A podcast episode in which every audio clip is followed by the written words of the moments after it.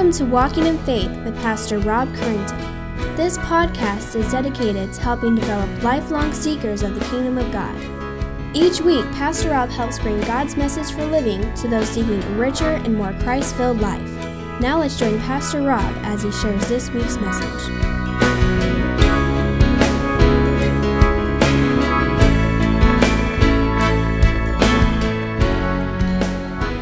a commercial Christmas.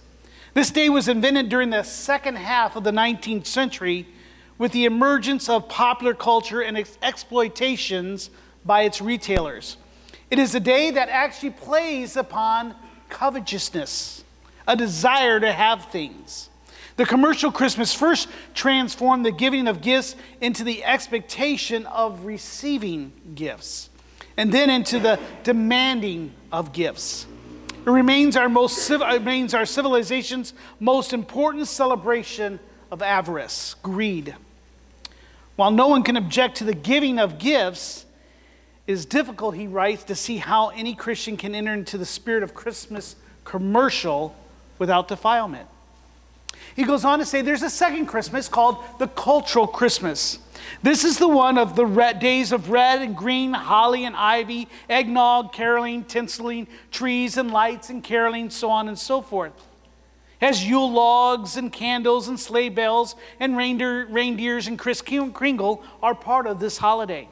Some of the traditions of the cultural Christmas are ancient and possibly pagan in origin.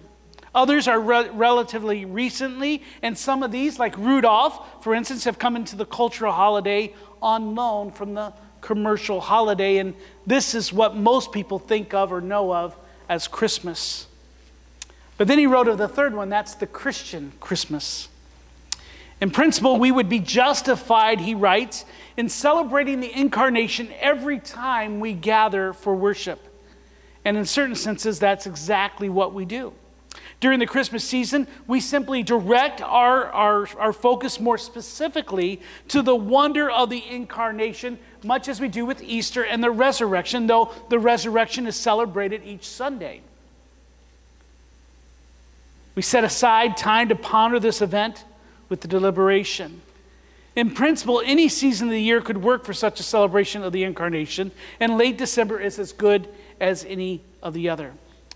He goes on to write that done properly, a celebration of the incarnation can be a wonderful season of contemplation, instruction, reflection, and devotion. There is, or he says, this is, a, is the point, however, at which the cultural Chris, Christmas, uh, Christmas becomes a danger. An overemphasis upon the cultural Christmas will distract most people from the Christian Christmas. They'll be thinking about reindeer when they ought to be pondering God in their flesh. Their minds will be focused on Christmas cards and cookies when they should be focused upon Christ's condescension. So, today, on the morning eve of Christmas, I believe it's important to remind ourselves the importance of the incarnation. God Himself taking on human flesh to become our substitute sacrifice. In doing so, he bears the wrath of God by taking on himself the penalty that was rightly due to you and I for our sin and rebellion. In addition, God exchanges Jesus' perfect obedience for our rebellion, and he adopts us as his own children. This enables us to be accepted by God, and he grants to us an inheritance that is imperishable, undefiled, unfading, kept, or kept in heaven for us until that day that Christ returns. This truth was prophesied by Isaiah centuries before Christ came. And it gives us a wonderful word picture of what to expect. You'll see here on the monitor Isaiah chapter 9, 6 through 7, where the prophet says, For unto us a child is born, to us a son is given. The government shall be upon his shoulder, and his name shall be called Wonderful Counselor, Mighty God, Everlasting Father, and the Prince of Peace of the increase of his government and of peace, there will be no end on the throne of David and over his kingdom to establish it and uphold it with justice and with righteousness from this time forth and forevermore. The zeal of the Lord of hosts will do this. And this morning, Father, we come and again we thank you for this wonderful gift. It's a gift that continues to give each and every day as we live out the blessings and the benefits of salvation. Father, I pray that we would just take this moment to just clear our minds of any of the commercial or cultural Christmases that might be competing for our desire and for our attention. Let us take 40 minutes here and just dwell on you and the incarnation and what your word has to say. Renew our commitment. And Father, work in our hearts that there be no disruptions, that we may respond to your Spirit's work through your word. We pray this in your name. Amen.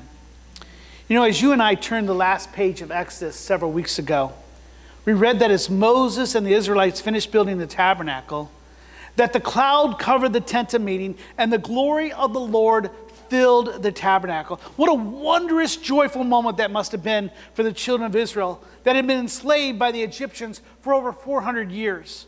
Not only did Yahweh hear, see, remember, and love the Hebrew children by rescuing them from slavery, delivering them from the clutches of Pharaoh and the Egyptian army, providing water and food in the desert, by instituting a love covenant, by committing to be their God and them his people, by keeping them safe from the enemies, but also providing land for their future generation to grow and prosper. God now comes to dwell among them, restoring, in some sense, the fellowship that our first parents lost in the garden. However, Moses did record one sentence that we did not address that day. And at first glance, it can be overlooked but deserves our attention. Immediately after recording that the glory of the Lord filled the tabernacle, Moses notes that he was not able to enter the tent of meeting because the cloud settled on it and the glory of the Lord filled the temple. Why is this? As you and I have read in Exodus, Moses many times was able to come into the presence of God, but at this time he was not able to. When he found the burning bush that Yahweh spoke through, he was able to come into the presence of the glory of God. On the Mount Sinai, he was given a law, again, coming into the presence of God. And then in the previous temporary tent of meetings before the tabernacle, where God would instruct him. Now, each time you and I, we must point out that, God, that Moses did not actually see God, but that he saw the glory of God. It was just a portion of God's glory. Scripture tells us that no man has ever seen God and that no man could stand in his presence because of the sin of what we read earlier in our catechism. Scripture tells us that holy, holy is the Lord of hosts. Habakkuk says, You, speaking of Yahweh, are of purer eyes than to see evil, and you cannot look at wrong. Isaiah would say, Behold, the Lord's hand is not shortened that he cannot save, or his ear dull that he cannot hear, but your iniquities have made a separation between you and your God, and your sins have hidden his face from you so that he does not hear. Just as the curse of sin and death brought the ejection of Adam and Eve from the garden, Moses' sin keeps him from entering into the presence of God. However, that was only temporary. As we read in the book of Leviticus, just a few chapters later, in the next book, it says that the Lord called Moses and spoke to him from the tent of meeting. Again, what a wonderful verse. The Lord called Moses and spoke to him from the tent of meeting. That verse demonstrates that even a man like Moses, a man who was a murderer, could approach and speak with Yahweh when invited. Now, God had spoken to men in the past through dreams and visions and angels and even audibly, but never was man invited to approach God in such a way. As we learned in our study of Exodus, God made a way for man to worship and commune with God through his laws and rituals and sacrifices, inviting men and women to come into his presence. Yet all of this had a shortcoming. It was temporary, it was not permanent. Take your Bibles and turn to Hebrews chapter 10. Here we read that even though the tabernacle was a special dwelling for the glory of God and the sacrifices accepted as atonement for the sins of the people, the writer of Hebrew tells us in verse 1 of chapter 10 of Hebrews for since the law has but a shadow of the good things to come instead of a true form of these realities, it can never, by the same sacrifices that are offered continually every year, make perfect those who draw near.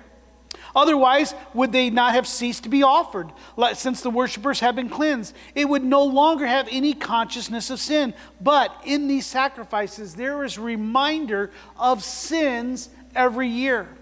For it is impossible, it says in verse 4, for the blood of bulls and goats to take away sins. For centuries, Israel had performed these sacrifices to atone for sin, never finding complete salvation, but only the restraining wrath of God until a final sacrifice could be made that would be accepted by God. Even then, Scripture teaches us that it was not the blood of bulls and goats that appeased God, but the heart. King David sings in his confession of Psalms 51 For you will not delight in sacrifice, or I would give it. You would not be pleased with burnt offerings. The sacrifices of God, he sings, are a broken spirit, a broken and a contrite heart. O God, you will not despise. At the time of writing this song, David knew intimately from this experience.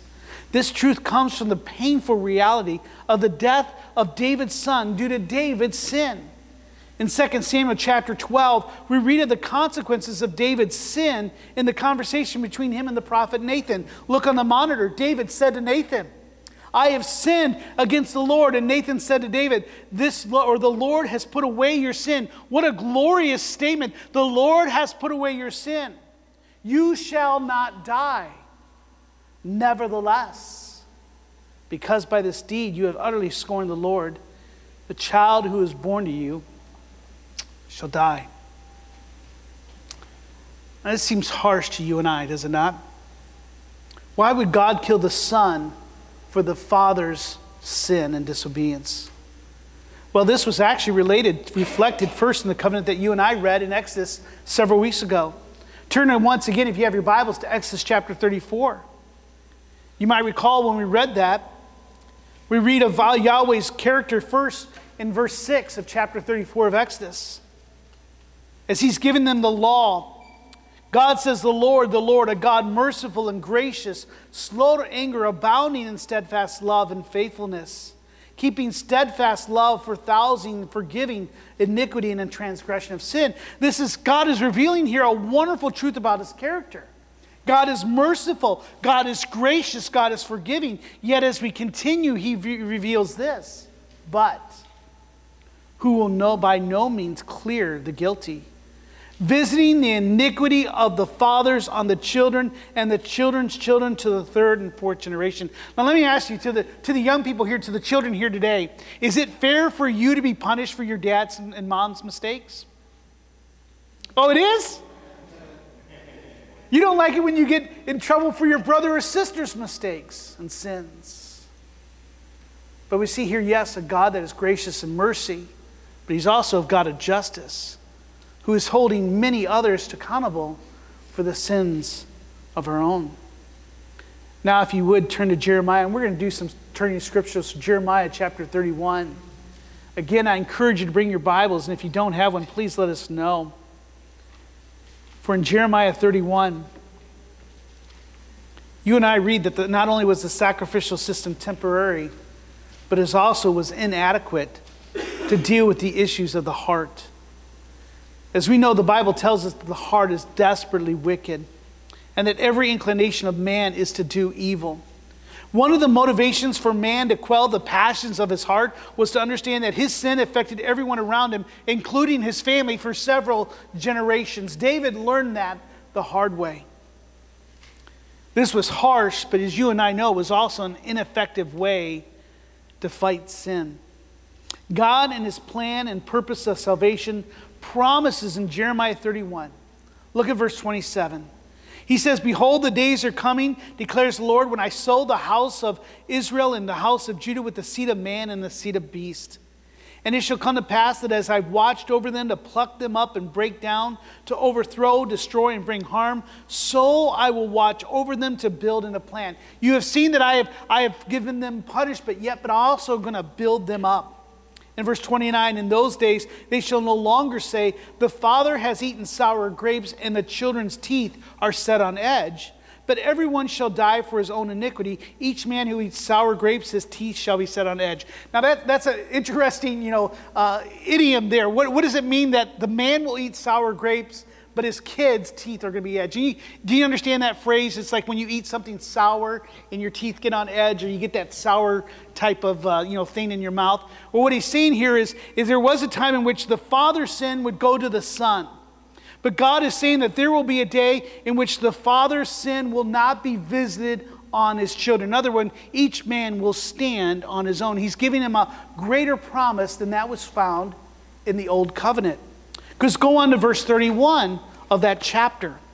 Behold, the days are coming, declares the Lord, when I will make a new covenant with the house of Israel and the house of Judah not like the covenant that I made with their fathers on the day when I took them by the hand to bring them out of the land of Egypt.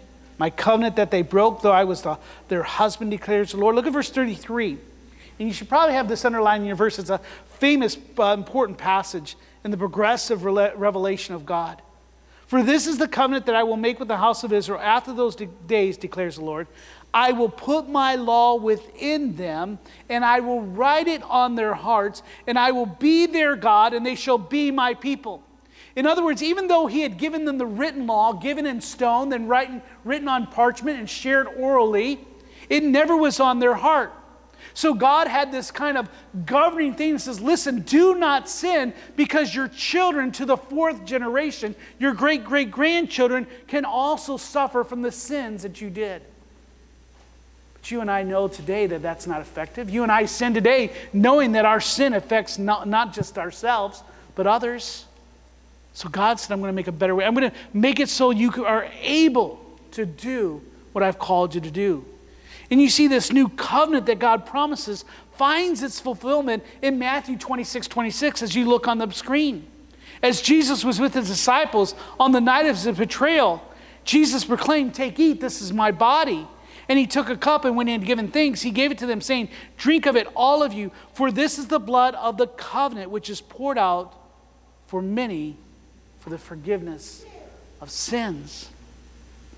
Now, you and I, we usually consider this verse when we take communion and on Easter, as we will tonight in communion. But this has wonderful implications for Christmas as well. What this verse is informing us is that you and I no longer need the body of bulls and goats to temporarily atone for our sins. For God is making a better, permanent way to deal with our sins. As our scripture reading earlier proclaimed, as Randy read, that if the blood and goats and the sprinklings of a defiled persons with the ashes of a heifer, of a heifer um, sanctified for the purification for the flesh, how much more will the blood of Christ? purify us. What does that have to do with Christmas? Well, the incarnation, of course. Without the incarnation, there would be no crucifixion. There will be no resurrection. There will be no ascension. There would be no return of Christ. God, in His mercy, is restoring all of creation, including sinful, rebellious men and women. The tabernacle, the rituals, the law, the sacrifices were part of God's progressive plan of salvation. But now, in the fullness of time, He brings a better permanent sacrifice His Son, Jesus Christ. And that brings us to our main passage today of Hebrews chapter 10, 5 through 10. It's here on the monitor. You may have it in your scripture. Read silently with me as I read out loud. He says, Consequently, when Christ came into the world, he said, Sacrifices and offerings you have not desired. But look at this next line. But a body you have prepared for me. In burnt offerings and sin offerings, you have taken no pleasure. Jesus, or, the, he's speaking to God. Then I said, Behold, I have come to do your will, O God, as is written of me in the scroll of the book. In verse 8, when he had said above, You should have neither desired nor taken pleasure in sacrifices, offerings, and burnt offerings, and sin offerings. These are offered according to the law. Then he added, Behold, I have come to do your will. He does away with the first in order to establish the second. And by that will, we have been sanctified through the offering of the body of Jesus Christ once for all. A body you have prepared for me. Why the incarnation? because it was necessary for something, someone, better than bulls and goats to pay for the sins of men and women. Hebrews 9:22 informs us that without the shedding of the blood there is no forgiveness of sin. In Genesis and Exodus, we read that God accepts a substitute for our sin. First, it was a ram for Isaac, and then it was bulls and goats and doves and other animals for the Israelites. But as we spoken earlier, it was not sufficient. In Jesus, through the incarnation, we see and find God's permanent solution. Now, this is essentially the wondrous miracle of the Christmas story. We see this Christmas miracle in Matthew chapter 1, verse 21, where the angel says, She will bear a son, and you shall call his name Jesus, for he will save his people from their sins.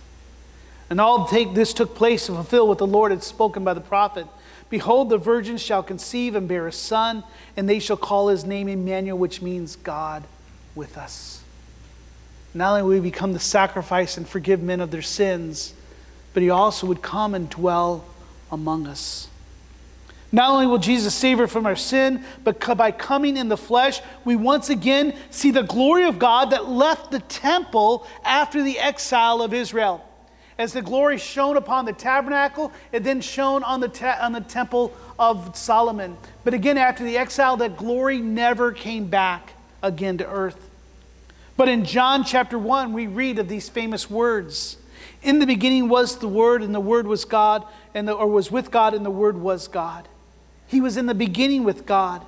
And all things were made through him, and without him, not anything was made. In him was life, and the life was the light of men. The light shines in darkness, and the darkness has not overcome it.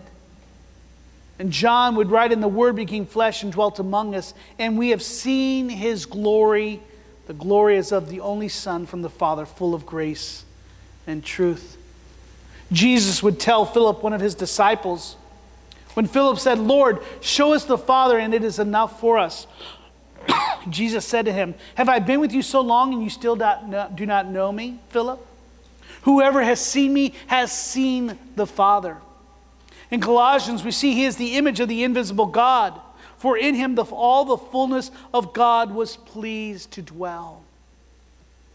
You see, just as Moses witnessed the glory of God descending down on the tabernacle and then invited to commune with God, you and I too see the glory of God descend in the ministry of Jesus, and then you and I are invited to come and commune with Him. The Spirit and the bride say, Come, and let the one who hears says, Come, and let the one who is thirsty come, and let the one who desires take the water of life without price. Jesus, come to me. Come to me. We're invited into the presence of Christ. So there is much to celebrate this Christmas. Jesus, the Son of God, came in flesh, was born to die for the sins of God's chosen people. Very much like the poor son of David who was born only to die for the sins of his father. But yet that's all it attained. His death was almost futile. It's just a note in Scripture. But when Jesus came, he died for God's chosen people. He fulfilled what God required, the perfection that you and I cannot attain. There are many things designed by Satan to distract us from this simple gospel. He has been successful in creating competing idols, gifts, money, seasonal spirits to draw us away from God. He has created a false sense of what peace truly is by preaching a different gospel. The world looks at peace promised by Scripture as some type of cheesy, sentimental emotion rather than God reconciling the world to Himself through the death of His Son. Let me challenge you do not fall into Satan's trap this year. Focus on that which is life changing and life giving the incarnation of the Son of God who came so that you and I may have life. So the question comes so, how do you and I recapture that true spirit of Christmas? Well, once again, turn to Hebrews 10 if you're still there, or turn back. In Hebrews chapter 10, you and I just have to simply follow Scripture. Just as Moses was invited to enter the inner sanctum of the tabernacle, so you and I have been invited into the presence of a holy God. Hebrews chapter 10, verse 19 tells us, therefore, the fact that Christ offered himself once and for all, because he has done that, brothers, since we have confidence to enter into the holy places by the blood of Jesus and by a new living way that he opened for us through the curtain, that is, through his flesh, and since we have a great priest over the house of God, he tells us that because of this, you and I are to do three things. First, let us draw near with a true heart in full assurance of faith, with our hearts sprinkled clean from an evil conscience and our body washed with pure water. I pray here that if you do not know Christ, that you would do so today. Would you call out to him? Would you see and repent from your dead works that it is futile? You will never make yourself right with God through trying harder and being better that's recognizing just as Moses, when he is invited by God into the tabernacle, we can walk boldly, knowing that he's calling us and expecting us and desiring communion and fellowship with us. Would you call on him today? Secondly, he tells us then to let us hold fast the confession of our hope without wavering, for he who has promised is faithful. If you're struggling today, hold fast to the truth that you are one of God's children and that He loves you. That yes, this world is a shaky, scary place. For those of us who have children and grandchildren, we just wonder what in the world will it be like as we th- see things changing so quickly and so dramatically. But yet, us hold fast to our confession. And then, thirdly, let us consider how to stir one another up to love and good works. And you're going to be hearing more about this in the next few weeks as this is our theme for next year a, a, desire to disciple each other through relationships, through loving and stirring one another up. I love the, the, I think the King James Version says, provoke one another to good works. Another says, prod one another to good works. As a rancher who has to take electric prod to get the cattle moving, you and I need to use our spiritual prods to encourage and strengthen one another up. He goes on, not neglecting to meet together, as is the habit of some, but encouraging one another all the more as you see the day drawing near. So, would you draw near? Would you hold fast?